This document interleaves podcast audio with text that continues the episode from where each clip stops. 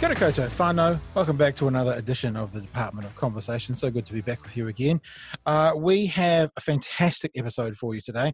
Not to downplay any of the previous episodes, but today's episode is an absolute cracker. Uh, he is an actor. He's a prolific actor. He's been on our stage and on our screens for well approaching 30 years. As you'll hear in the podcast, I first uh, knew of Joel Tobeck probably 1991 uh, when he was acting as a young fella on stage uh, at Theatre Sports. So we'll get into that conversation when you get to hear the podcast. But now Joel has been around uh, for long enough that he is a, a, staple part of so many incredible New Zealand productions uh, on stage and on screen and international uh, productions as well, with the likes of you know, Lord of the Rings and Sons of Anarchy and all sorts of other bits and bobs as well. It was a really enjoyable conversation. I hope you get out of it as well, uh, as much as I did from having a chat with the man himself. Here's Joel Tobeck. And the live stream. And we're live, Joel Tobeck. Hello, sir. Hi, how are you? How's everyone out there? Well, I think we're I think I think we're doing strangely is the honest answer to your question. Yeah. It's uh, a weird time, isn't it? It is a very weird time right now. Thank you for um joining us today. As I said, we sort of we sort of just chat. We don't really have an agenda yeah. in this thing. Right. We just sort of talk about life and not to steal anything from uh, any particular famous movie, but life, the universe, and everything is kind of what we talk about. Yeah, yeah. and um, easy that's kind of what we're talking about today. I did think though we should probably start actually with the one thing that's dominating the news and everybody's conversation at the moment, and that is obviously uh, Tiger King on Netflix. Have you seen it yet? I haven't checked it out. I'm oh, trying to convince dude. my wife and older daughter to watch it, but you're actually dubious. You're actually kind of lucky I'm here because I'm on episode seven. I've got one to go, and I was like, okay. Joel Tobeck or the final of it. So I'll, I'll watch it after this, but.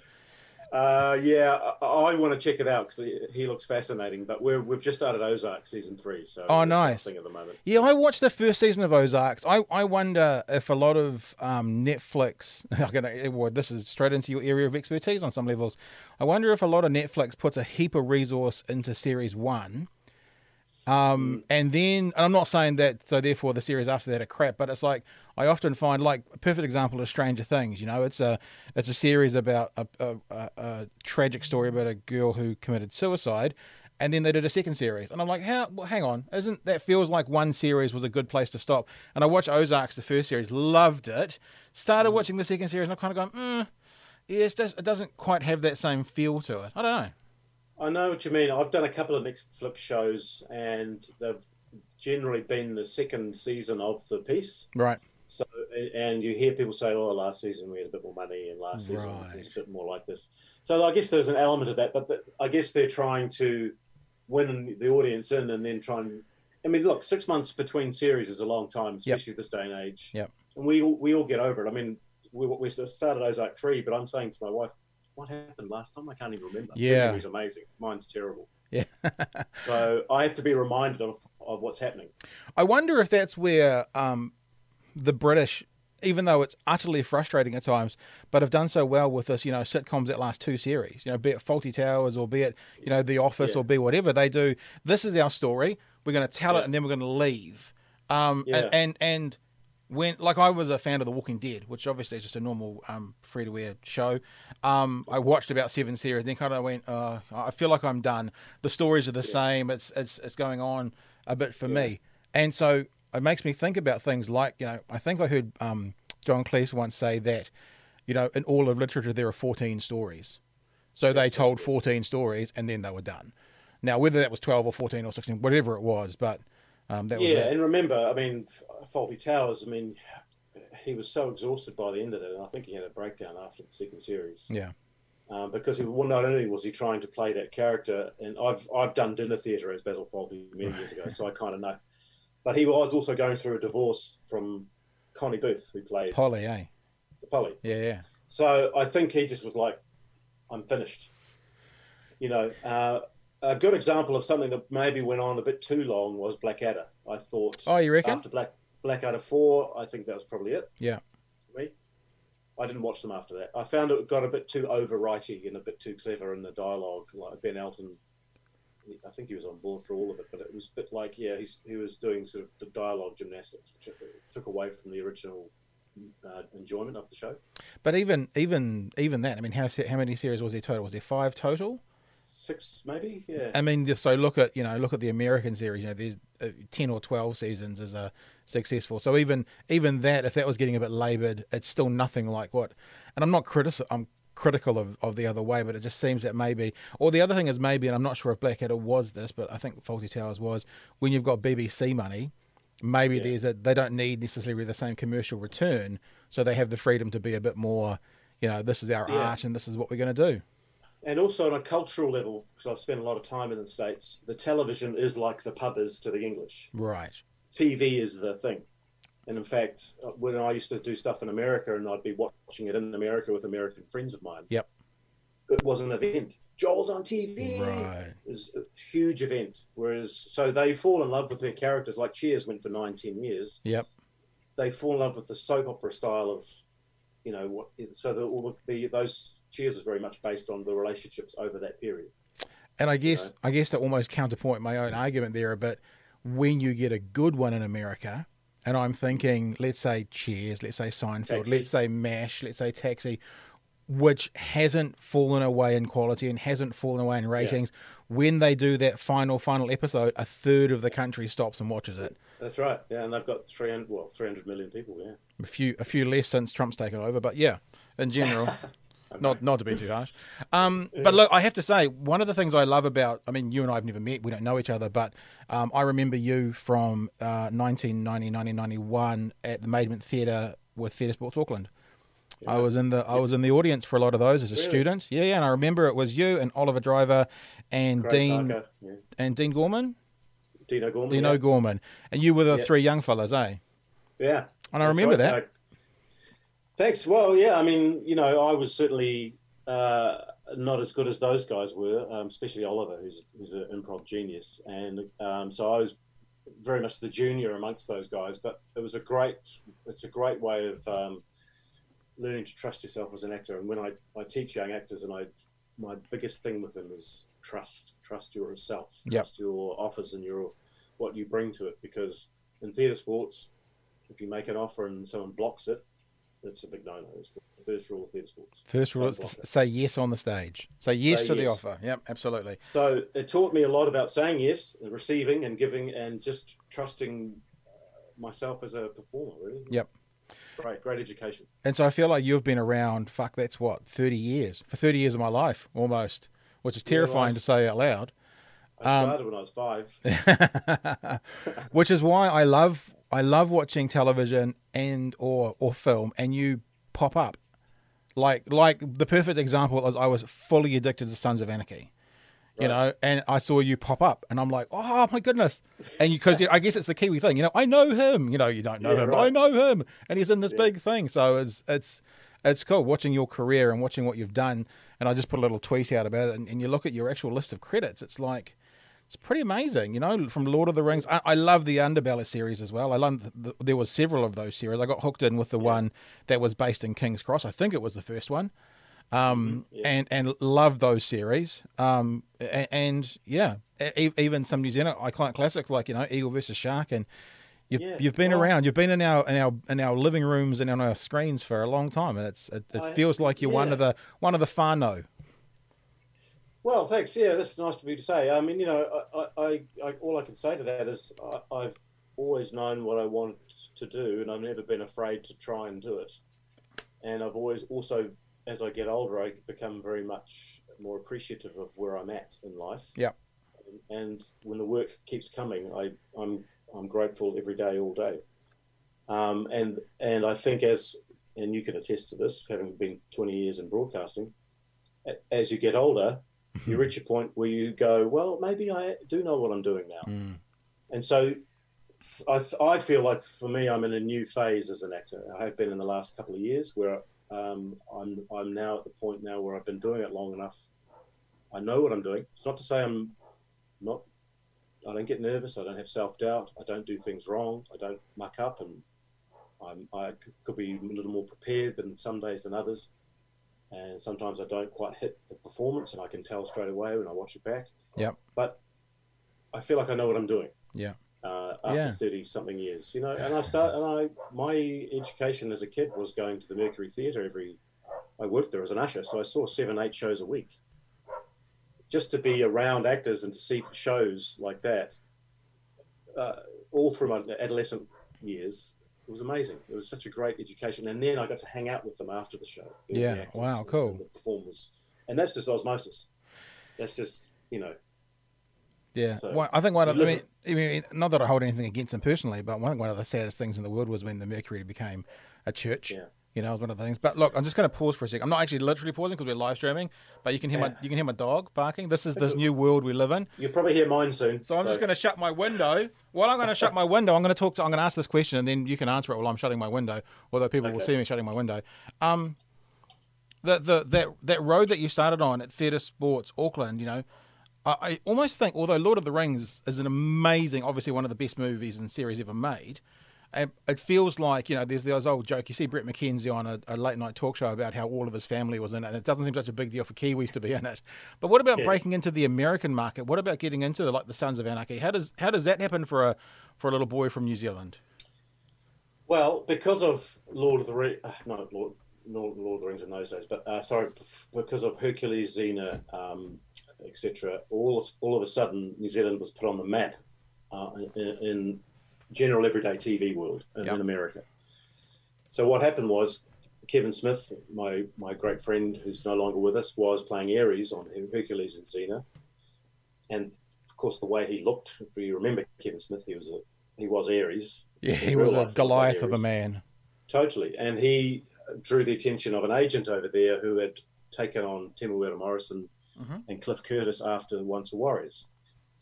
So Joe came d- down to New Zealand and hooked up with our New Zealand agent and said, "I'm interested in this guy Kevin Smith. He looks amazing.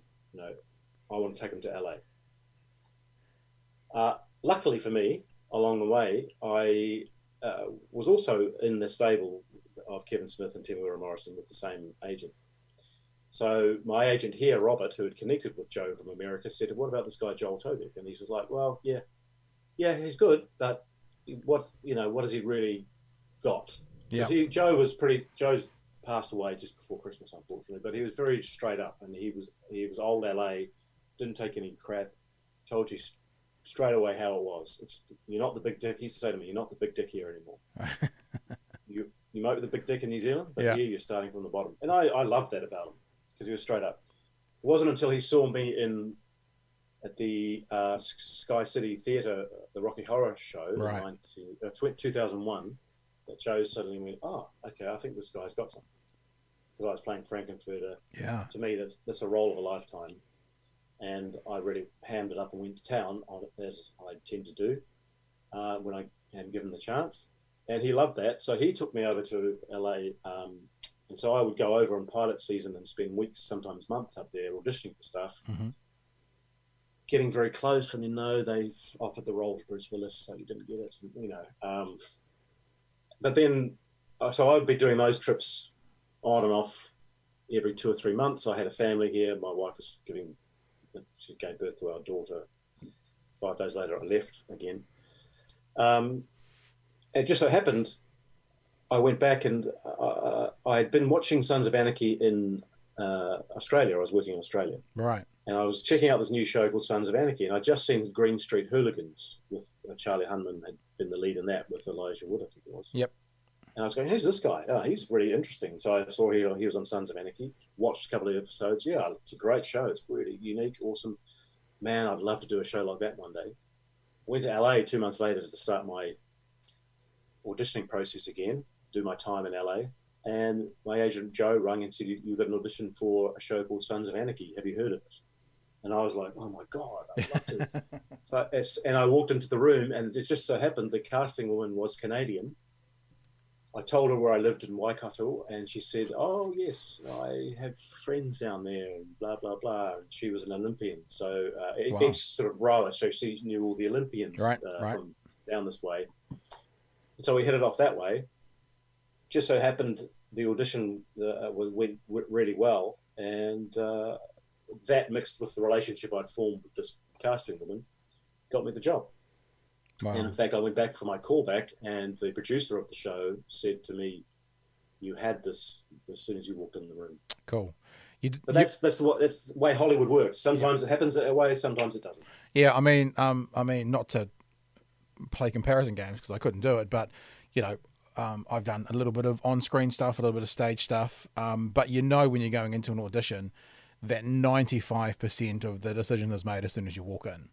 So like yeah. I would always get called back for you know the rugby player or the bouncer or mm-hmm. you know like I played on Shortland Street, um, the security guard when there was a rapist at loose. You know it was, and you right. just knew. In fact, and, and, one of the funniest things is anything I ever got, which is only a handful of roles, I never actually auditioned for. That's how predicated it was on the look. I literally never got anything I auditioned for. Literally, yeah. the things I yeah. got, I never auditioned for. Yeah, you know, and and because that's how much it was about the look. Yeah, well, uh, you know, I would back in the early days before we could upload auditions on the internet. I used to have to send my auditions to the states via videotape. Right. Wow. And so I remember I got my first ever pilot up there with John Leguizamo uh, from sending a, an audition tape from New Zealand, waiting for the. I sent a, a courier, the most expensive courier we had at the time, so it was there in two or three days. Les Moonves, apparently, who was the head of CBS, saw this tape and said, "Give him the job." So wow. I this pilot and then other times I'd go up and audition 20 times and not get close. other times I got jobs. They literally watched, watched my show reel and said, we need him, get him now. So you just don't know. Yeah. Um, you mentioned Kevin Smith. I was lucky enough to have a little bit of an interaction with Kevin Smith. You and I got a little bit of a crossover, uh, not because I did work for Theatre Sports Auckland, right, uh, late nineties, and so we did a, a, couple of comedy festival shows. One called Exfolios, which was a 90 minute Shakespearean improv, and Kevin came and did that. And you know, some of the big names, Kevin came back, and Jay came back, and these people came back and did that, and just nicest man you'd ever met. I mean, didn't yeah, other, other than the wrap party and stuff, never spent any time with him, but still, you could just see the nicest man you ever met, and just a, a tragic loss, I think, to, to, to, everyone who knew him, and also just to the community that was around him. Yeah, and you know what? He was, uh, as you would know, his, he had a brain on him like like he would say things every time I was with him, like, "Where the hell did that come from?" He'd have this witty uh, comeback, and his brain was so unique. But he, what was most unique about him was he had this great brain. Um, he was the loveliest guy in the world, and he looked the way he did. Yeah. Now those three things don't usually amalgamate into one person. It's very rare you find that, um, especially the sense of humour and the charm to go with it. Yep. Um, he I learned a lot from Kevin because we spent so much time together. We used to sing in bands and stuff, and, and um, you know uh, we used to drink a bit when I was drinking. We drank a lot together, and he was a great, mm. great guy. Funny, lovely, lovely to everybody. You know, so lovely. We'd be trying to leave venues like we've got to go and catch a plane, and he'd be still chatting to everybody. You know, so yeah. It um those the descriptions of sort of the, the the talent, the looks, and the brain um, mm. I don't know. Just I'd never thought this before, but it's like he's he comes across like New Zealand's Matt Damon. You think about Matt Damon when you hear when you hear him talking, like i am sure all of us have seen that clip on the internet where he's talking to the Fox News reporter about education and the importance yeah. of education. If he seems to be, even though you know we all love um, World Police, the um, American yes. South Park guys, yeah, we all love that, but he seems to be one of those guys who's a bit of a trifecta as well. I don't know, just jumped into my head when you said those kind of three right. things don't line up very much. Yeah, it's just odd, you know. Um, yeah, it was an odd combination that he had because uh, I and I think you know part of part of that with Kevin was that he was not quite comfortable in one of in one of those three aspects of his personality. Right. He was not comfortable in one of them. Right. And I think I think uh, I don't think he was a natural fit to the whole hunky muscly Hollywood type thing. I oh, really? I don't think if he had his choice, he wouldn't have. He didn't like being known as that guy for a start because everyone thought he was thick. Because he was like he was, he was a sort of like hey guy and with muscles. Yeah. So friends of mine would meet him and they'd immediately talk to him like he was an idiot. and I'm like, he, he's one of the smartest guys I know. Right. So I'd have to say to them, hey, dude, just be cool, man. He's actually a good guy. He's not this, you know, but I don't think he really wanted to be known as the hunky movie actor. I think deep down because he wasn't he wasn't like that deep down. So for you personally, I mean, obviously you've been named, and I understand there's going to be, um, you know, restrictions around what, and, or if you can say anything. But you've been named. Have you been named to play Robin? Is that right? Is that what the moustache yes. is for? Is Robin that, Dane, yeah. is that a Robin moustache? Yeah, although since the lockdown, I've grown, regrown these James Hetfield, yeah, uh, ape hanger bits just to so because I don't like having a moustache. I look like a cop, or I look like the guy from Simpsons, the next door, the Christian Ned Flanders. so I decided to grow these bits. Don't put that out there. That'll that'll very quickly turn into a meme. There, um, so that's obviously that I would assume. I'm saying obviously I would assume that has been put back because of what's going on. And everyone's in lockdown yeah. at the moment. When when was it due to film, and when are you? Is, is there an announcement for when it's going to film now? No, um, we're not doing anything until uh, we all are at a healthy point right. in the lockdown. Which whether that's level two, or I would say it's anything level two and under. Yep.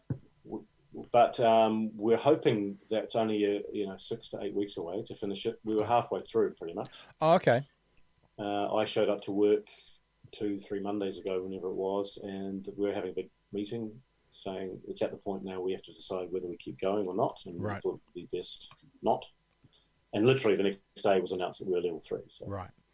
Is there a is there a ever a concern that you know, uh, you know, who, who know if you, if you stop anything for 8 10 12 15 weeks something yeah. could happen people could change appearance people could no, no one wishes this on anyone but no longer be here is that yeah. a, a, significant concern for I mean you had to stop production because of the lockdown but is that part of the conversation of, of concern oh of course uh, but you know uh, I think we, we definitely all want to finish it and we, and we were so loving what we were doing yeah um, we've as a given as an automatic response was, well, I'm not changing the way I look. Don't worry about that. Yeah, you know, I, I, really want to finish this because we all believe in it so much because it's um, such a, a, great piece what we're doing, and uh, so I think everyone's on board definitely, um, and hopefully it's completed sooner rather than later. And obviously, without going into anything you can't talk about, has has doing the because because for people who don't know, we haven't actually said it's the it's the uh, the Bain murders. That's the that's the yeah. movie we're talking about.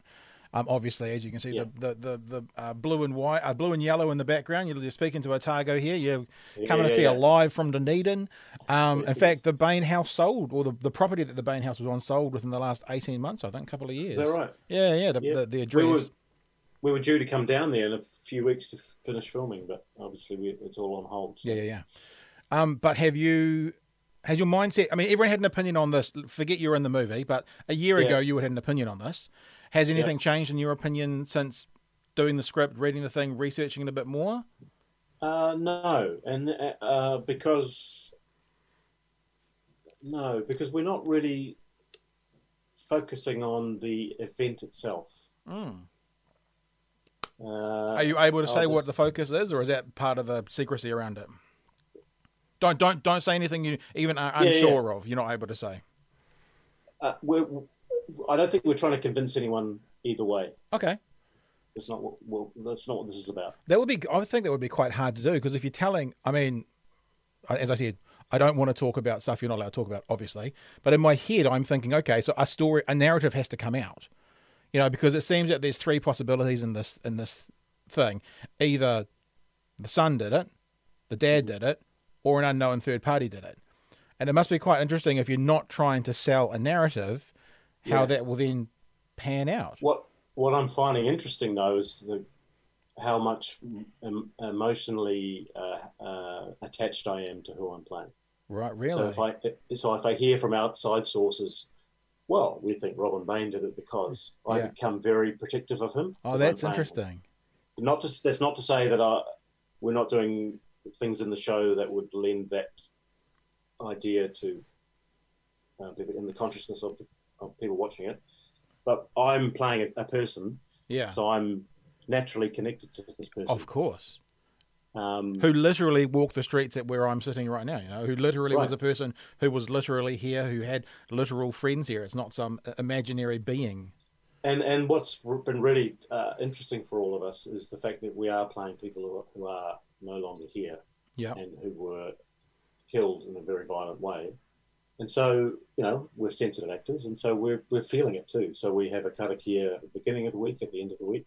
Oh, nice. We have a psychologist available to us to discuss anything we need to discuss. Uh, everyone checks in with each other. Is everyone okay? You know, because it's not. It, we're playing real people. We want to honour that. Yep. We want to honour their memory as best we can. But these people uh, did not leave this earth pleasantly. And also, it's it happened yesterday.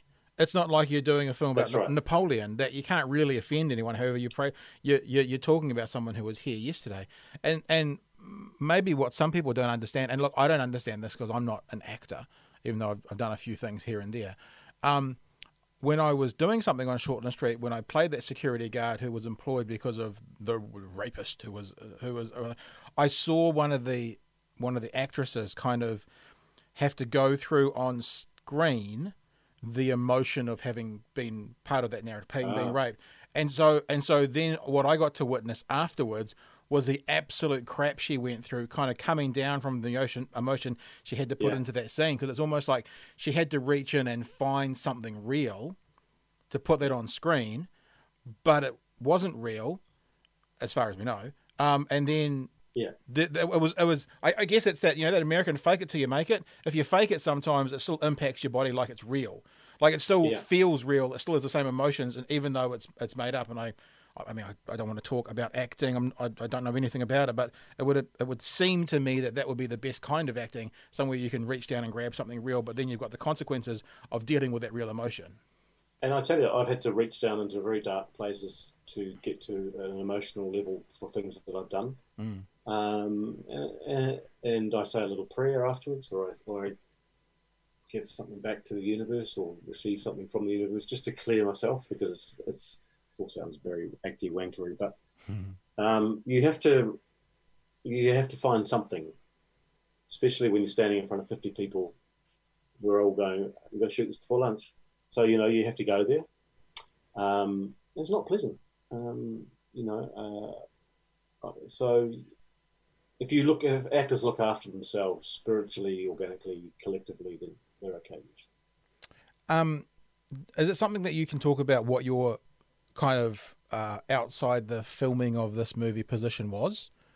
Or is it something you want to hold on to? I also want to just remind you, as we are live streaming, so mm. so whatever you say kind of is done. Then it's out there. There's no yeah. post edit here. Um, no. But is uh, like 12 months ago, if I said to you in a pub, "What do you think of that Bain murder?" You know, would you have had an opinion? And, and was it something you can share now? What you did think then?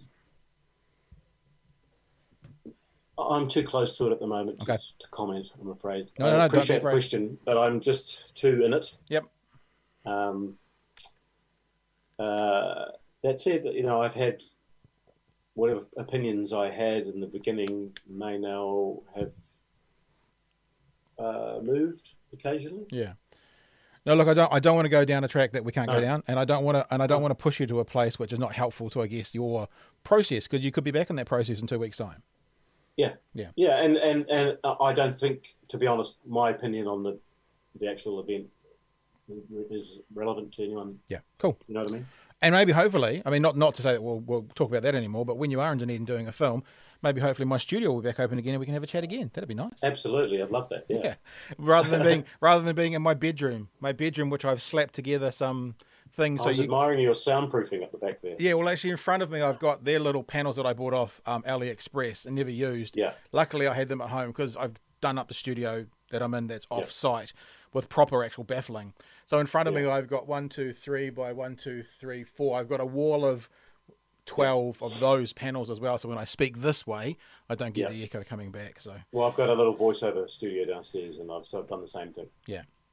Yeah. um. So w- with this whole kind of lockdown thing we're going into, how how are you how are you handling it? How's what's what's your daily action like? Is it a, a rehearsal, reading, family time for you, or what's going on? Well, we've had a full house. All our kids are back, so there's uh, there's five of us. My oldest daughter from Wellington's come back. We got her back just in time. Right. So there's three children. There's my wife and myself. We tend to. My wife and I love to exercise and our oldest daughter. So uh, we will bike ride or do some stuff at home, work yep. out at home. Yeah. And luckily, I have a lot of stuff to do around the property. uh, so I've been having a lot of firewood delivered at arm's length, of course. Yeah. Our firewood guy, Jeff, who I'd usually help stack it, or he would usually help me, he's now just dumping it and leaving. Yep. So I have to stack it all under the house. So I've got another load coming today after I talk to you. Right. And, and in my shed out the back, I have a very sort of 100 square meter shed that I've been trying to find a rat. And we found the rat yesterday, so I've had to. I got my wife to remove the rat because I'm too scared. Can you believe it? And so I've been cleaning out the top mezzanine part of the shed, and there's I mean there's always something to do. So, in a very it was a very long answer to a very short question. We're doing great yeah. at the moment. Yeah. Um, what I'm loving is the fact that the world has slowed down a bit. I always felt the last year or two, for me especially, I felt I've constantly been running or jogging or, or something or panting just to keep up. And it's been nice to, while we don't want people to get sick or die, and people, especially people lose jobs. I mean, that's that, that's heartbreaking. But I think mean, if there is a positive out of this, we've all slowed down and stopped to to take a look at the view or smell the flowers or just be. I think I, I, think that's I think I can hear it in your voice as well when you use the word positive. Sometimes you kind of go because there's so much negative. But the way I, I th- the way I think about it is byproducts. What byproducts will come from this? yeah. And um, it's funny you talked about the work around the house. I was talking to someone yesterday, and I said, it's like it's you know like they call talk about Christchurch being the garden city. It's like I imagine every property in New Zealand is going to be pristine at the end of four weeks. Everyone's done all their clear outs. Everyone's mowed all their lawns. They've finally got around to pulling those weeds and yeah, and, and I, to say, a lot of people are going to be a lot healthier. Um, where we live, there's people walk, walking, or a lot of cyclists, you know, all sort of staying in their bubble, cycling around the area. Yep. I think um, we're all in, eating less takeaway food. You know, uh, we're, we're pretty healthy in the house nowadays, anyway. But um, you know, that, then the, there's the other side of that. We don't want all the people at McDonald's not to have a job. Yeah, of course. You know, I don't know. I, and but what do I know? I mean, you, um, God, I can only I can only comment what I'm what I'm experiencing, but I can imagine for some it's not as as positive and airy fairy as it is for me.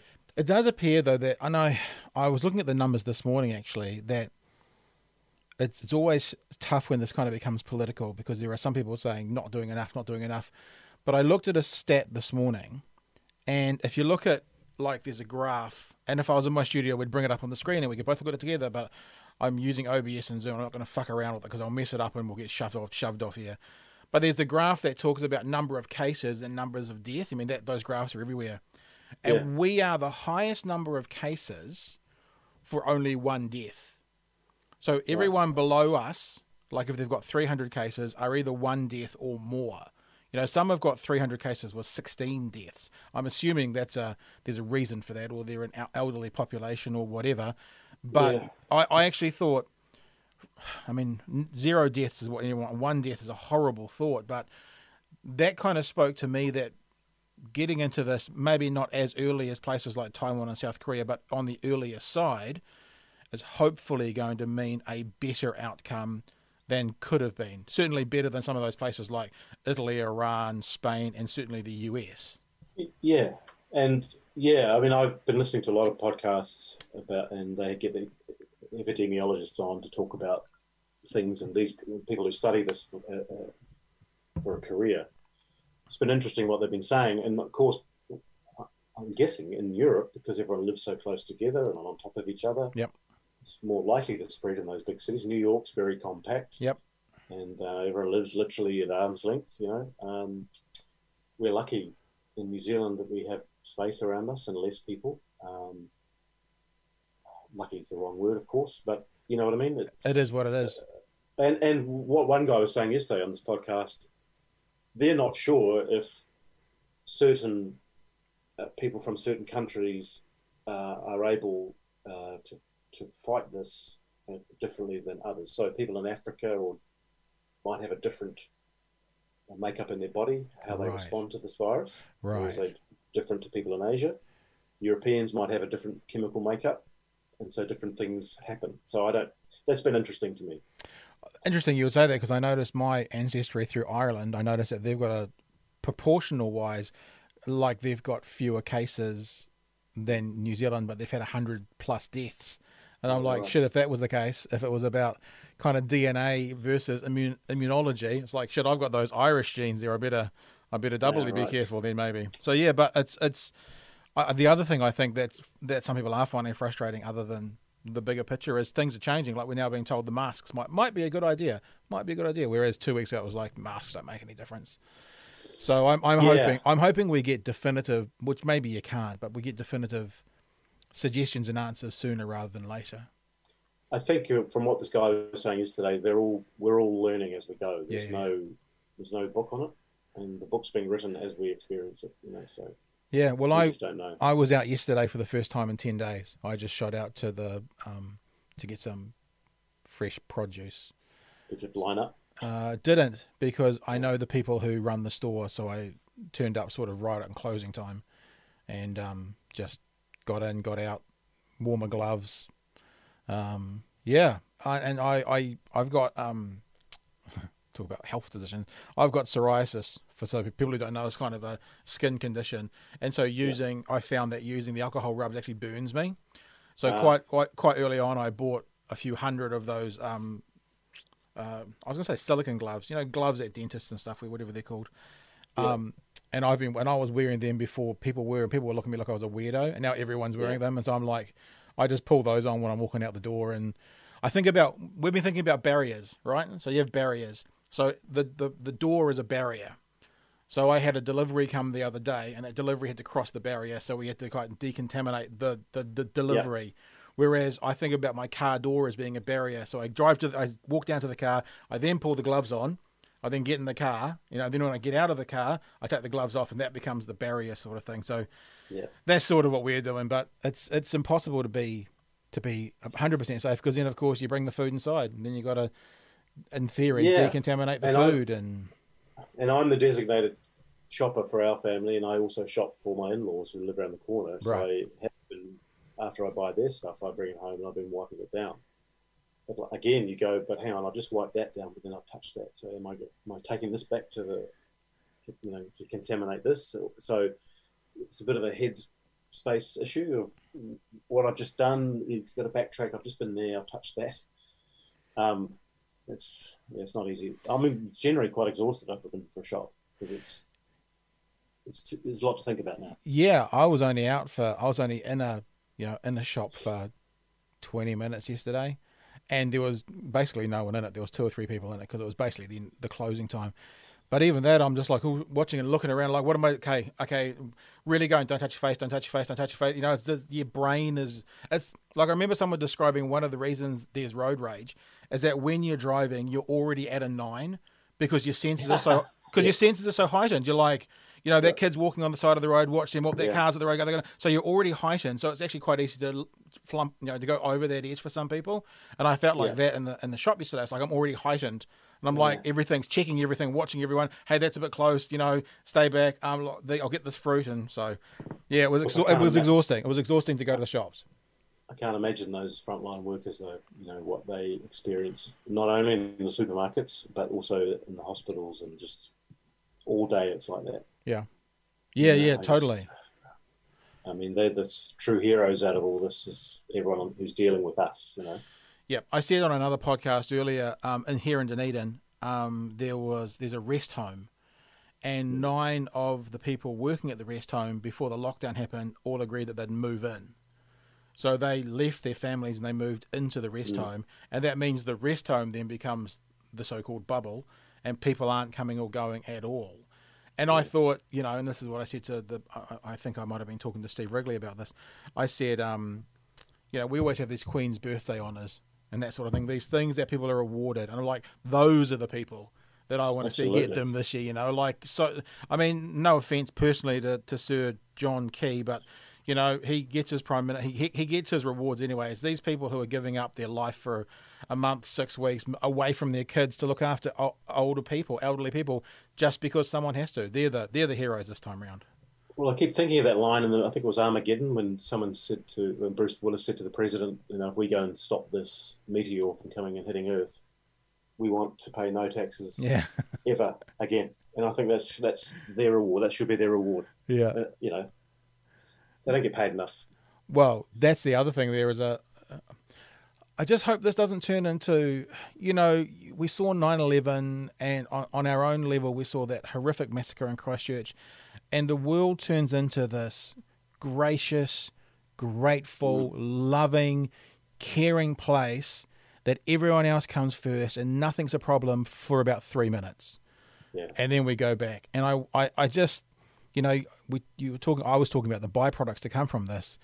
Man, this is our you know, like my my parents were born in the in World War Two, so my grandparents were adults in World War Two, and you hear about queues for bread, hear about that kind of stuff, and we're without the danger of bombs overhead, right? But for some of us, we've never, well, for most of us, we've never experienced anything like this before, uh, especially yeah. if we're kind of born and bred Kiwis.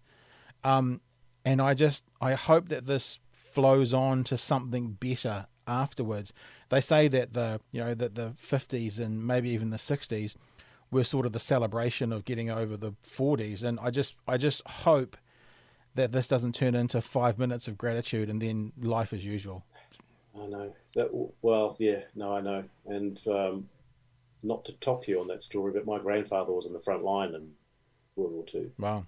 So, and he was not like eighteen, nineteen. Um, so I can't imagine not only our people here having to line up for bread, but being on the front lines. so, you know, and it's not too much to ask for us to stay inside for four weeks. Yeah, and I think that's it, isn't it? I mean, like seventy-five yeah. million people died across all, all campaigns during World War Two. Yeah. You know, and I mean, no one's suggesting that 75 million are going to die from this, but probably millions will. And so you look at the you look at the outcome, you look at the deaths, you look at how it's impacting society, and on some levels, this is. I mean, I know I don't want to talk about Trump necessarily in a positive light, but he talks about being a wartime president. I'm a wartime president, but he's sort of right. It's it's just a different kind of war. It's it's you know a war against this this unseeing, invisible enemy that unless we all band together and all fight together, yeah. we all lose. Well, yeah, and that's that's the the difference in all of this, isn't it? Apart from the immediacy and the impact it's having, is that it's unknown, and we're all all looking to each other, going, "Do you know what's happening?" Yeah. Maybe maybe you and I are going to have to come together on this because we need to work it out. Yeah, and that's the I don't know thing, eh? I'm, I'm I mean, you said to me before we went live stream and during the live, how how are things? I'm like, I don't really know. I just I don't I, I do feel really lucky and really blessed and you know I, I work in a digital world on some level so I can kind of continue on with what I'm doing. In fact, I'm getting busier because people are available all of a sudden to have a chat and do yeah. this sort of thing. But I, I just I don't know. Like my, my kids are with their mum for the full four weeks, and I said this hmm. yesterday. I'm lucky enough that we we're neighbours, so hmm. we still have that interaction. I get up on the deck and talk over the fence for 20 minutes and you know catch up and stuff. So that's I'm lucky but I can't give them a hug. You know, that's it's something yeah. we've decided to do. Um, and I just I I so much of life is I don't know at the moment, and I wonder as well. I was watching a YouTube clip last night with a um, evangelical Christian trying to convert an atheist because I'm a sadist and that's the kind of television I watch. and the the atheist was going, "It's okay to say I don't know." You know, and the evangelical was like, "I have all the answers. They're in this book." And the and, and the guy was going, I, I don't know the answer to your question, but that doesn't mean I default to your question being the answer. And yeah. I was just like, and this is not that was I'm not making a position on their conversation, but I'm like, I think it's actually okay. The point I was making, it's okay to be in an I don't know stage. It's okay to say, look, I just I just don't know how I'm feeling. I don't know how happy I am. I I, yeah. I don't know how it's going to be in four weeks' time. I'm just literally it's it's the most one day at a time I've ever lived. You know. Yeah. Interesting thing, though, well, I've been thinking about this a lot, is that all of a sudden, from going from uh, we don't trust the scientific viewpoint on climate change, they're all a bunch of hacks and what they know is all the hoax, and now we need the scientists because we need to find a cure for this thing. Yeah. So that's, you know, that's interesting to me. The one question I've heard bandied about the internet, which I am most desperate to find out about, is when a vaccine comes along, what will the anti-vaxxers do? That's actually that's the thing I want to know most of all. Are they going to yeah. still reject it like all the others, or are they going to step up? It's like uh, probably 24, 36 months ago, there was a measles outbreak in uh, in the Waikato actually, around a school, mm-hmm. and then uh, all of a sudden a bunch of anti-vaxxers became, uh, yeah, we should get vax- vaccinated for this because they didn't have that first world privilege of going, the herd will protect me. They were actually yeah. in the shit, so they had to do it. So I'm interested to see. Yeah. What, speaking of science, what will happen with with uh, with those lovely group of people once this once this hopefully finds one. a friend of mine put it recently. They said um, this is Mother Nature telling us all to go and think about what we've done to the world. time out. So there's four yeah, weeks yeah. time out. Well, that's yeah. happening as well, aren't they? These streams are clearing up, and these, these are the byproducts. I'm I'm I'm interested. You know, people were saying we've got till 2022 for climate change, or else there's nothing. Will this you know six week break to the Earth will that go? Oh, actually, we've got till 2030 now. That's how much it's maybe. reset itself. What I'm liking too is the fact that I usually I'd be filling up my car once a week, but I've had this. It's been at the same level of petrol usage for ten days. Yeah, I actually I actually filled my car up. My sister gave me an idea. She was in Auckland and she was like, "I'm gonna get petrol in my car." I was talking to her on the phone. She was like, "Ah, fuck!" And there's like 20 cars lined up, and I went, "Oh." Okay, that sounds like that might be a good idea. So I went down to my little local Dunedin one, and there was one car in the forecourt. I was like, oh, chair. So I pulled up yeah. and filled up, and then I thought, well, while I'm here, you never know what's going to happen. So I've got like a 20 litre petrol container for my you know lawnmowers and stuff. So I filled that up as well. And like you say, I've got a little excess, and I've used like, well, I've I've driven a total of about 20 k's. So I've used nothing. Yeah, right. One thing I'm looking forward to at the end of all this is all the new music that's going to be coming out from all people, all the musos at home in their home studios, working on stuff by themselves for four weeks and then uninterrupted. Well, art in general, I guess. Eh? I mean, I know I know of someone. I spoke to a English comedian. The first one of these I did online, and he's writing a sitcom at the moment. And right. I guess because he's got he's had to cancel all his uh, festival appearances. Well, they've been yep. cancelled on him, and he's spending this time finally doing the sitcom idea that he's been thinking about That's for two right. or three years. Yeah, so there'll be a lot of great scripts coming out, a lot of ideas for TV shows, a lot of great art, as you say. So yeah. Are you someone who uh, works in that part of the creative world? Do you like creating original content as well? Have you got a few scripts up your sleeve, or are you more I, just you know you like I, performing it?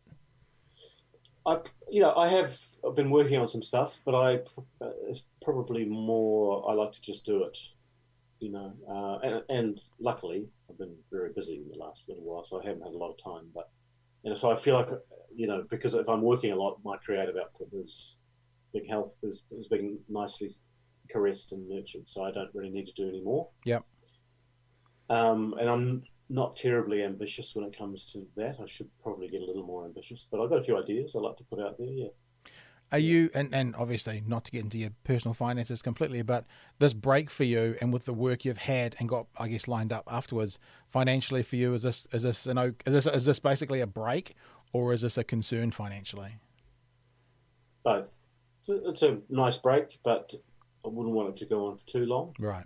But I'm very conservative anyway. So. Right.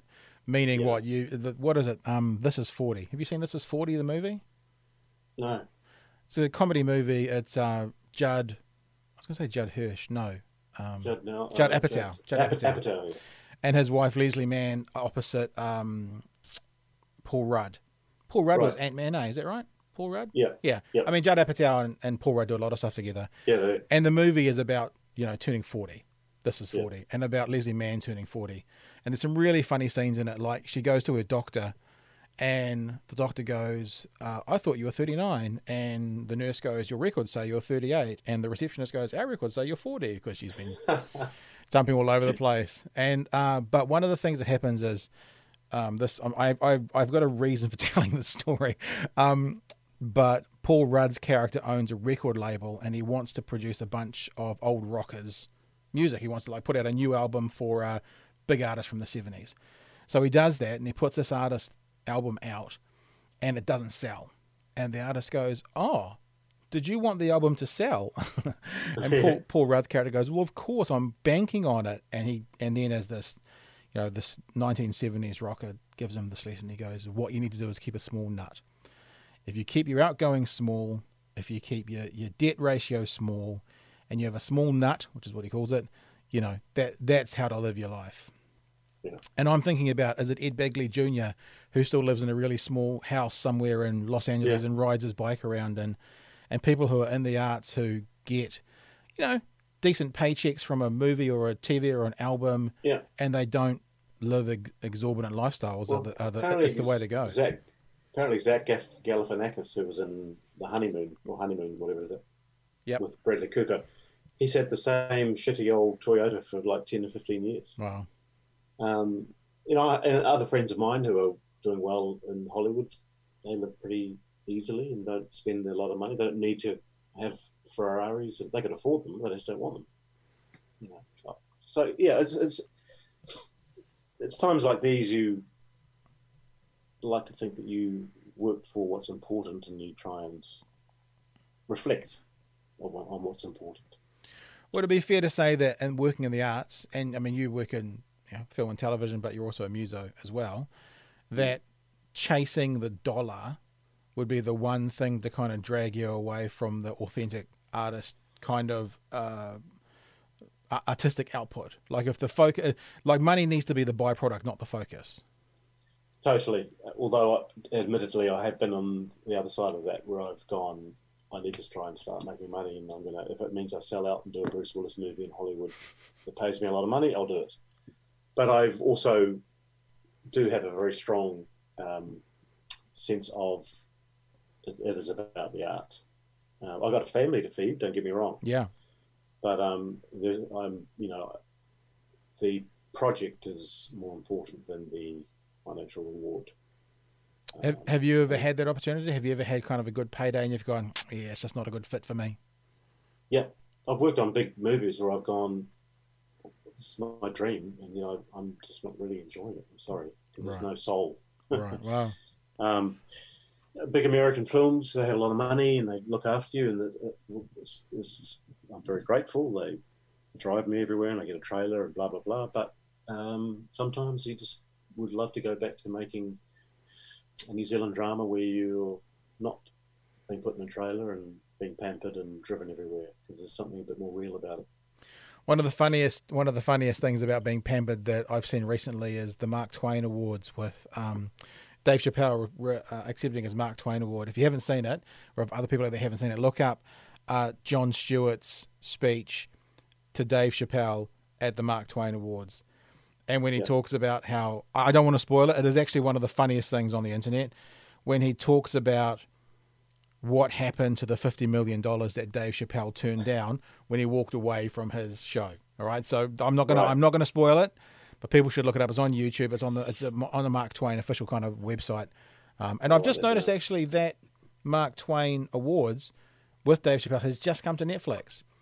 All right. Yeah. So I noticed it the other oh, day. Yeah, I've seen that. Yeah. I've seen the, yeah. And I haven't seen the whole thing, and I'm quite keen to see it. But yeah, the the Jon Stewart is just, you know, he's he's like you know how they used to talk about um, what is it? Judy Bailey was the mother of the nation. Well, Jon Stewart yeah. seems to be sort of the the father or grandfather of comedy. He's not necessarily the you know the best out there sort of thing, but he seems He's to he, he seems to be the guy that almost carol, carries the moral standing and speaks on behalf of society so very well compared to most yeah. people. Um, yeah, I like I like him a lot. He's sort of stepped away from um, the spotlight a bit, hasn't he, over the years? Is... Well, it seems that actually he's doing some stuff with Chappelle. I've seen him on a few interviews recently, doing a bit more stand-up stuff. But when he went away from um, the Daily Show, he's worth a hundred million. You know, yeah. so I mean that's what the that's what the, the insider and you know the net worth places kind of say. So he wanted to pass it on, and he wanted to pass it on in good times, which you did to Trevor Noah and what yeah. have you got other things to do? Why wouldn't you? I mean, that's like Jerry Seinfeld. Yeah. Jerry Seinfeld's worth a billion dollars, and now he basically does this little, uh, basically a podcast, even though yeah. it's getting you know Netflix money now, um, talking about cars with his mates. I mean, you know, if you could, who wouldn't? Who wouldn't? And you know, I have friends who've worked in Hollywood and done very well, and they've left and gone. I just don't want to do it anymore. Mm. It's, it's. I think, um, you know, I have a friend on a very big show in America who's the lead. And uh, last time I talked to him, he was like, "Yeah, the show's going great. I'm making a lot of money, but it, that's it. This could be it." And um, I remember going out for a drink one night in America after doing a day on Sons of Anarchy with Titus Welliver, who was playing my boss. And remember the Irish boss, who's my boss in the show? Yeah. he, he, him and I became good mates, and he took me out and he said, hey, "We're going to go out and have a drink with the guy who was the lead in Nip Tuck. I can't even remember his name. Nice guy. Uh, he made a lot of money over six years, but I said, "So what's he doing now?" He said, "I'm working years." So you know, there is you can have all the rewards and the monetary satisfaction from what you're doing, but if you're not doing anything, it means nothing. Right. Wow. So yeah, um, and, and, you know, I have a lot of friends who are great actors who just won't go near Hollywood. It's just not for them. Oh, I sometimes wonder, and I wonder this a bit about Taika actually, um, and obviously you know Taika. Um, mm. I wonder if Taika kind of does one for them, a couple for me. You know, yeah, I'll, I'll do one for you. I mean, it's not like he's selling us. I mean, Thor Ragnarok broke the mold on other yeah. superhero movies because it had that flair that none of the others had. So it wasn't like a selling a soul, but you know, you earn the money on that one, then you come away and you do um, what we do. What we do in the shadows, the TV series, which was amazing. Right. I actually think yeah. uh, this is might be controversial to some, but I think the TV series is better than the movie. Is that right? Oh, amazing! So so good. Okay, I haven't seen it. Um, yeah, it's just so good. You know, there's there's very few television programs that you kind of go have to watch, have to watch. It was one of them for me. Mm. Now, I would recommend that to anybody. And I wonder um, if there are many people who do that sort of thing. You know, I'll, I'll, I'll make some money on this one. I won't sell my soul, yeah. but it's not my dream job. And then I'll go do a couple of indies or something and do what I really want to do. There's also an element of too. Uh, uh, you know, if I was offered the lead in a big Hollywood production, of course I'd do it. Just mm. because, why not? Why wouldn't I? And then you can say you've done one and I think that might be partly true with Taika. As you know, got being offered the, to direct Thor, of course he's going to take it. Why not? Yeah. But then he does balance it out with, well, I, would, I want to make Jojo Rabbit, and I want to do something else, and then I want to do my thing, and then you know, so it's got a sense of it on. What did? How did you feel? I mean, that's. Uh, I was thinking about um, Jermaine Clement the other day. Jermaine Clement. Yeah. That yeah. around him, he's got uh, Bret McKenzie with an Oscar. Taika with an Oscar, and he's kind of still sitting a little bit in the middle there. but you were obviously, well, I imagine you must have seen that live. You must have been watching it and watching him get it. How did yeah. it feel? How did it feel to someone who knows him?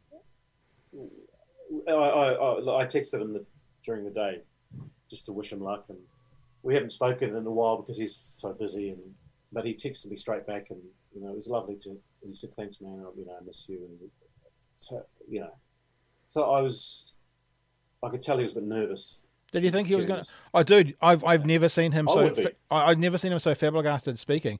I think when he got up there, he was massively overwhelmed. I mean, you know, he was still funny and he was still, but he, there was something yeah. different about that speech he made oh. where you're like, oh, dude, this is this is bigger than you realized. I think this has got on top of you, understandably well, so. I, I, would probably whip myself. I mean, I, to be up, standing up there in front of a billion people, in front of all those people you probably consider your peers in the business, yeah, it's terrifying. I mean, I don't know how anyone would be. So, but you know, he handled it well, and yeah. he's got an Oscar, yeah. and I haven't. So, yeah. you know, we, not many of us do. Is that something? Is that something that matters? Like, is that something that, as an actor, you kind of go, "I would want one," or is it again? Does that become a byproduct of the of the work? Yeah. Of course, I would love to get one, but if I don't, I'm not going to die sad about that. You know, it's I've held one. I've held uh, uh, one in Wellington. Um, I did Lord of the Rings, one of Richard's. Um, so I've held one. Yeah, can say that. Yeah. Yeah, I haven't done that. That's that's that's probably more than ninety nine percent of the world, ninety nine point nine nine percent of the world. Just even holding uh, one. Yeah, I mean, you know, it's. Uh, I get I, lucky. Luckily, I get to I get to work with some of these people uh, on occasion, which I to me is uh, reward enough as well. Yeah whether it's a good experience or a bad experience, but they're generally pretty good experiences, and they're just normal people, you know. When you were doing Sons of Anarchy, did you have any interaction? I can't remember the exact scenes and stuff you did, but with Ron Perlman, were you actually in with yeah. him? Yeah. What? What's he like? Well, those guys, we did the big sort of climax, which is at six or whatever it was, uh, when we had the big standoff and the big fight. And I hadn't really worked with all the guys as a, as a group. Mm-hmm. And in fact, uh, I think his name's Jimmy with the big scar around his. Yep. Around him. Tommy. Tommy. He's in Braveheart he was, as well. Right. Well, yeah. he, he was one of the few out of all those guys that every time he saw me, he said, "You're all right, brother. You're all right, brother." Even in the, you know, I'd be in the van with all these guys driving to set, and I'd be like, "Oh my god, what am I doing?" I can't do this. I can't do this. And surrounded by all these guys, and one of them, uh, Mark Boone, who's the big hairy guy in the gang. You know him? Oh, I've forgotten he's. Yeah. We did a movie together here in New Zealand. All oh, right. So I already knew Mark. Um, and Dayton, who played the cop, the old cop, he would come to my agent's house for barbecues and stuff. So we sort of got to know each other. But as a collective, you know, and you're on a big TV show, it's quite intimidating, especially if you're from New Zealand. Yeah. Not, and not particularly ambitious, like me.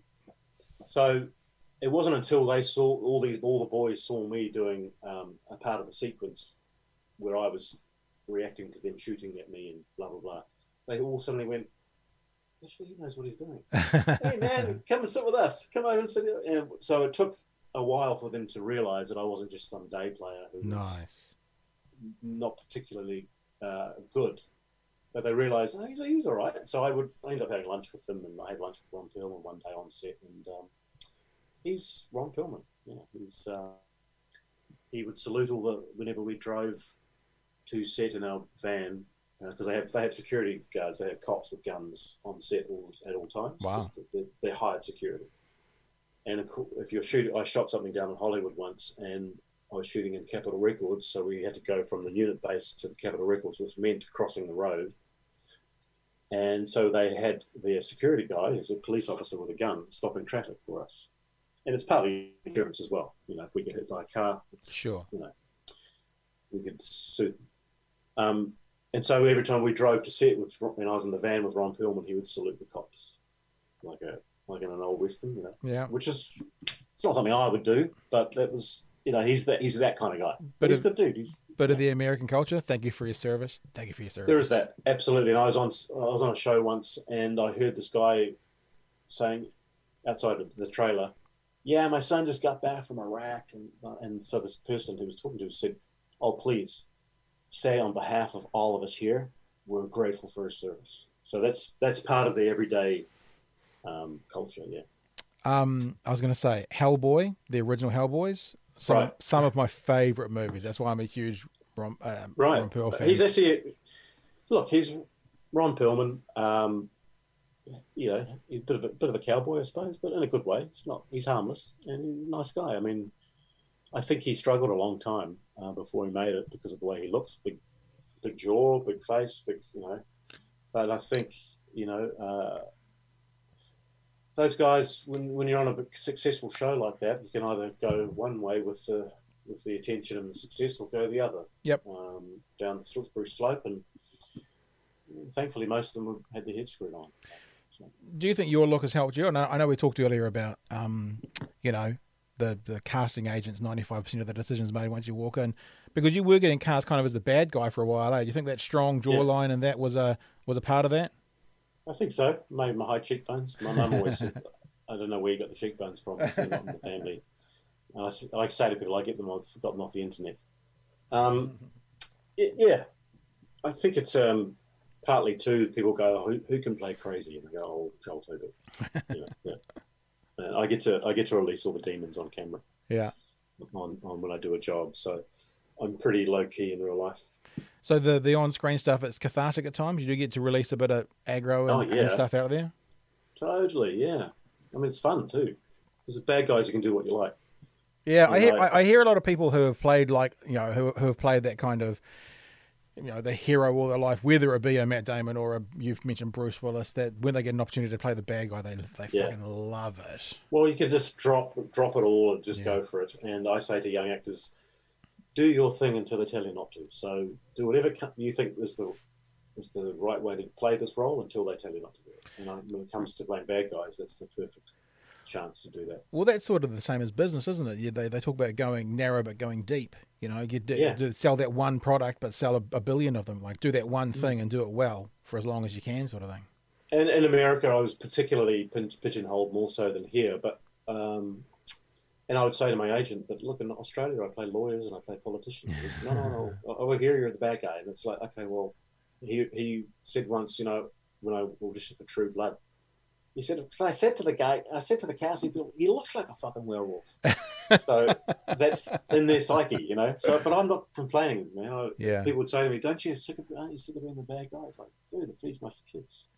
Are you? Yeah. Speaking of that, do you do anything else? Like, do you teach, or do you lecture, or do you do anything else? There, or is it literally that's acting and that's it? That that's your gig. No, I have been teaching. Um, the last few years, I've been teaching at uh, the Actors Program up here in Auckland. I go in for the holiday program and I, I do about a week when I can. Peter Feeney, who's a lovely actor and uh, has some classes in Auckland that um, I teach at. Yep. Uh, and so they're all generally people who are sort of just starting out, which I really like. So yeah, I'm, I'd like to explore that more. You know, so I enjoy it, and it's amazing how much you realize you know once you start talking to people who, who are just starting out about Mm. it. You know what I mean? And passing on your knowledge. And my approach is fairly organic. I don't get too technical or you must feel and blah, blah. I just sort of go. Just it's all about trusting your instincts. So that's I, that's rem- how I've done it. I remember doing a. Um, I did a postgrad um, postgraduate diploma in drama at Auckland University. Yeah. And I remember having this little light going on in my head about the natural element, you know, about being natural when you're in a character. And the lecturer there got us to lie down like we were asleep. Yeah. And everyone, you know, they lay and they kind of lay a certain way. And I just fucking lay on my stomach with my arms under my, because that's how I sleep. Perfect. And they were like, "Yeah, that looks that looks like you actually you want to go to sleep." And I'm like, "Well, actually, I'm a bit tired." you know, I kind of felt like the natural Yeah. natural way to do it. It was just it felt Totally. real. And I wonder, does that there become a um, you, you know, you look at guy. Although Adam Sandler in Uncut Gems is brilliant. Have you seen Uncut Gems? Mm, he's on great. it? Yeah, yeah, it's awesome. fucking brilliant. But you know, up until up until that point, he seems to just play himself in every movie, which I like. I, I I like silly Adam Sandler movies. It's not a criticism. So do I. Um, Yeah. is it is it as much of a curse as it can be a kind of can be a um, a blessing that if you get stuck in those roles? I mean, maybe a little bit you with the the criminal in America that then you can't get out of it and then you are restricted in opportunities. Uh, well, I was blessed and lucky in the fact that I could leave America and go to Aussie and play a politician or a, or a lawyer. You know, Right. I could I spread myself around a bit, and so um, I played less bad guys in Aussie than I have um, in America or New Zealand. So yeah, uh, down here, down in New Zealand and Australia, it's you audition for the role, and if they like you, you, you get it. It's not like, well, we he wasn't he the bad guy in that last thing Right. which is a bit more of the way it works up there. Um, but as I say, it's a job's a job, man, and uh, you know, if it's what I do, it's what I do. So if you could um if you could like pick out some stuff that you wanted to do, you know, I mean, I, I don't want to play silly. I, I hate those in, like interviews. This is not an interview, but where they have those loaded questions like, you know, if you could 100, min- what would you? And I'm just like, that makes me sick asking those. I literally feel sick in my stomach with those sorts of things. But I am interested in, in like if you, um, you know, could achieve. I mean, you talked about everyone would like to win an Oscar, but do you have any little things you'd love to do? Like, you know, some people would say, you know, working with Woody Allen, or they have these these kind of yardsticks, which are their big ones that I would love to do. You know, a lead on a sitcom for ten years. I would love to, whatever it is. Is there Yeah. anything that if you could flick the switch, you'd really like to do? Um, it's an interesting question because I feel like I've done everything I've wanted to do, uh, in the sense that I've been I've had such a varied career that I've I've sort of played all the roles I've wanted to play. Um, so I guess I would say that yeah, if I if I could play a the funny guy in a comedy for five six years, um, and I was given free reign Yeah. as a, as a comedian or as the character had free reign. I, when I did Shortland Street five years ago, my character Jimmy was an ex muso, bit of a dope, and so I hammed it up, and I just did my thing and, until they told me not told me not to. Yep. And I loved that because I got to play. And so if I if I could do a say a sitcom like that for five or six years where I got to play every day, Mhm. like Adam Sandler would gets to play every day in his movies, Yeah. I would I would do that would be um, that would be a dream job for me. Dude, I heard that Adam Sandler, like, unless he was just taking the person, he might have been, was basically saying they find the location, they find a good time of year, they, he gets his mates together and they go and film a movie. like, Yeah, w- whether it's grown ups or grown ups two or whatever, and that's what Well, they he's got the do. res- he's got the money and the resources to do that, and good on him. You know, and, and uh, ideally, that we'd all love that to be able to go, hey, I feel like making a movie. Let's go and make one. You know, let's go to Tahiti. It's like you hear yeah. story, you hear stories about Leonardo DiCaprio doing the beach, that they just lived on a super yacht for two or three months and partied the whole time and filmed during the day. Kind of had to get up to do the filming, but then spend most of their time partying in these most beautiful, idyllic settings in the world. And listen, if I could work with Taika and Jermaine every day, I mean, say no more. Would that be the dream? oh, that'd be awesome.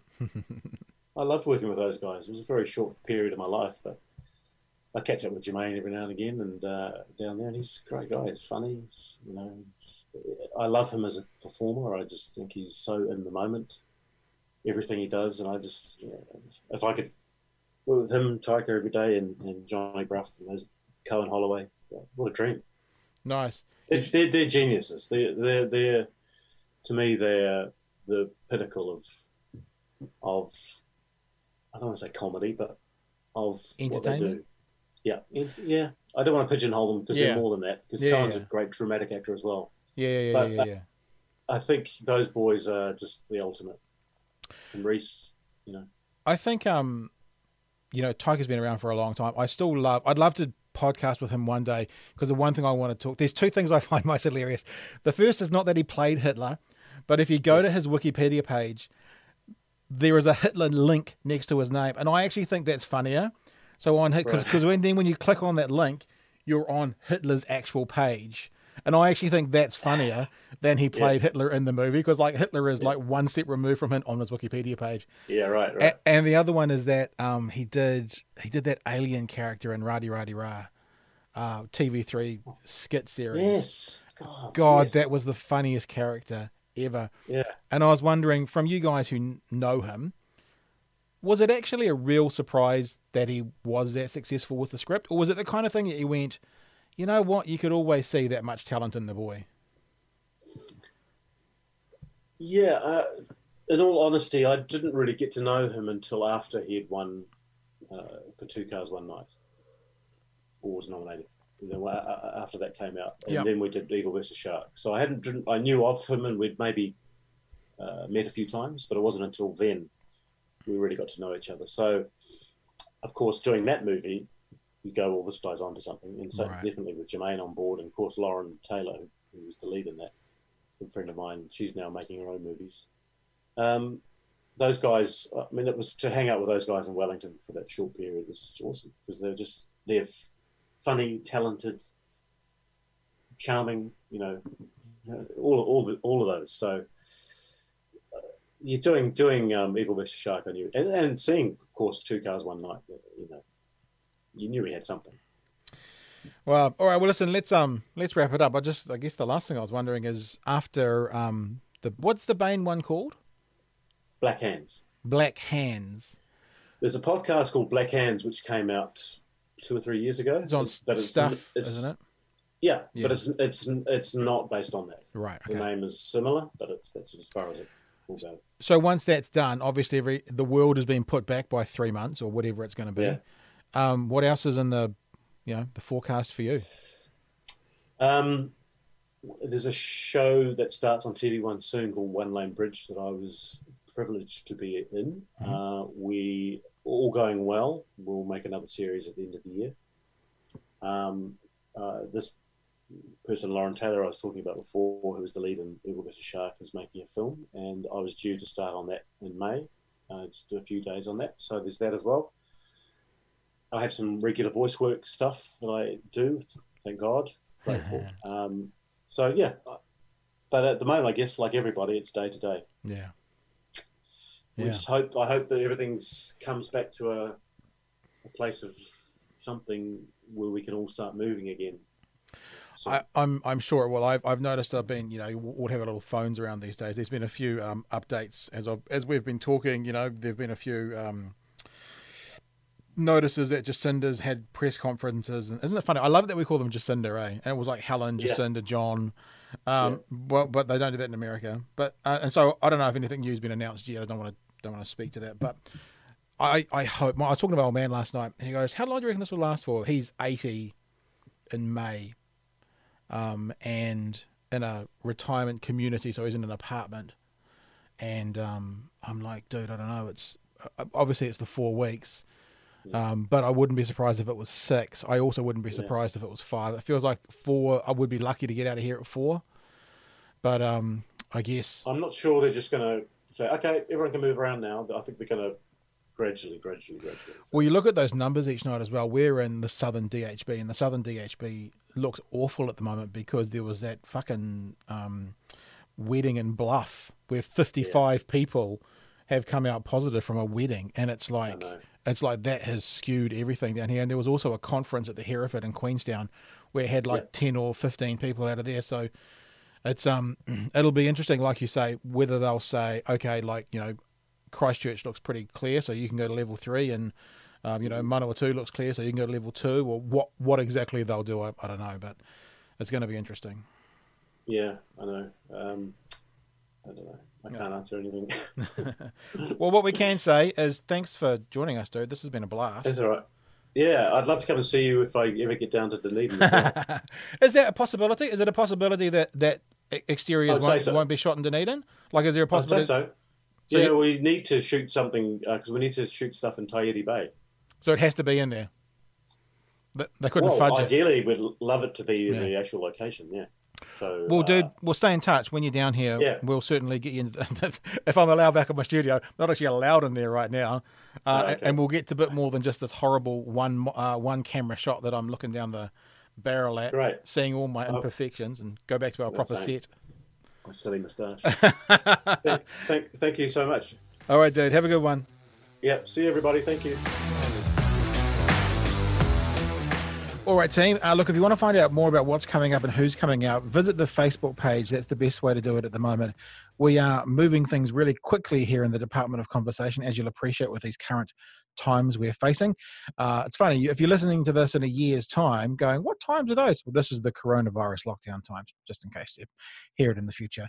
Um, so we do have a lot of people who have said want to come on, love to come on, but we're still kind of organizing diaries and appointment times. And so just head to the Facebook, facebook.com forward slash DEPT of conversation, or head to our page, which is just www.thedoc nz and on that page is a link to the facebook page. So if you find it hard to find somewhere um, just head to thedoc.nz and you'll get connected to uh, the facebook page which will then in turn tell you what's going on who's coming up as well. The other thing you can always do is follow me and my personal twitter account which is just at pat brittenden uh, and everything gets released there as well so there is a lot of uh, interesting fun intelligent funny, unique guests coming up. Guests that maybe, if I'm being completely honest with you, if it was a normal day, we wouldn't have access to because they'd be doing things like making, making massive movies or albums or TV shows or be in charge of massive businesses that they're very business uh, uh, that they're very busy doing. So wouldn't have the time to maybe talk to us in general. So we're giving you as much of this content as we can as we go through these next couple of weeks. And if you want to find out more about who's coming up, when they're coming up, uh, then yeah, check us out on the Facebook page or my personal Twitter at Pat Brittenden. Alrighty, mighties, uh, we've been making sweet, sweet love in your ear holes since 2018. Make sure you wash your hands, hug a loved one, watch something on the telly that makes you laugh, and until we see you next time, we root.